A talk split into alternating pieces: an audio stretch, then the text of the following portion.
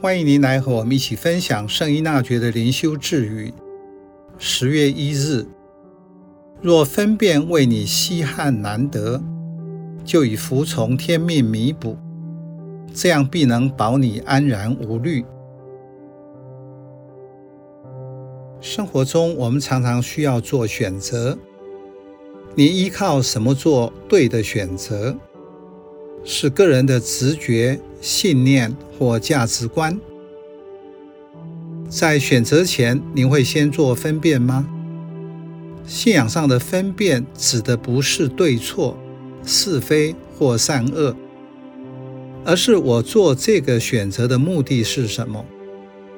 重点是我要按照天主的意愿去做。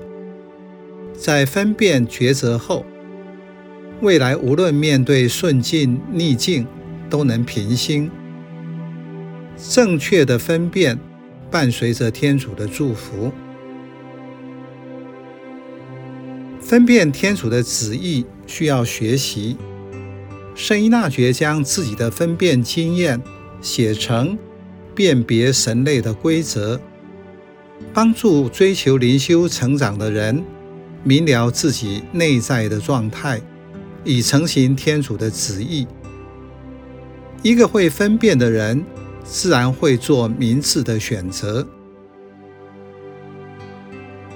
这句智语说：“明智对你而言，似乎是稀罕又难得的事物，那就以服从补其缺，以此为后盾，你就可以安然无恙。”意思是，如果你不会分辨，那就只要听话就好，因为不容易有明智，所以你要好好听，不要依靠才干，而要修行德性。所以，如果你没有那个本事，就不要乱来。现在的人都会觉得自己多少有点本事，但问题是，有自知之明者不多，明智者就有判断力，能够看到事情的整体，而不是片面。明了得到的资讯不够，就不会只看外表就大做文章。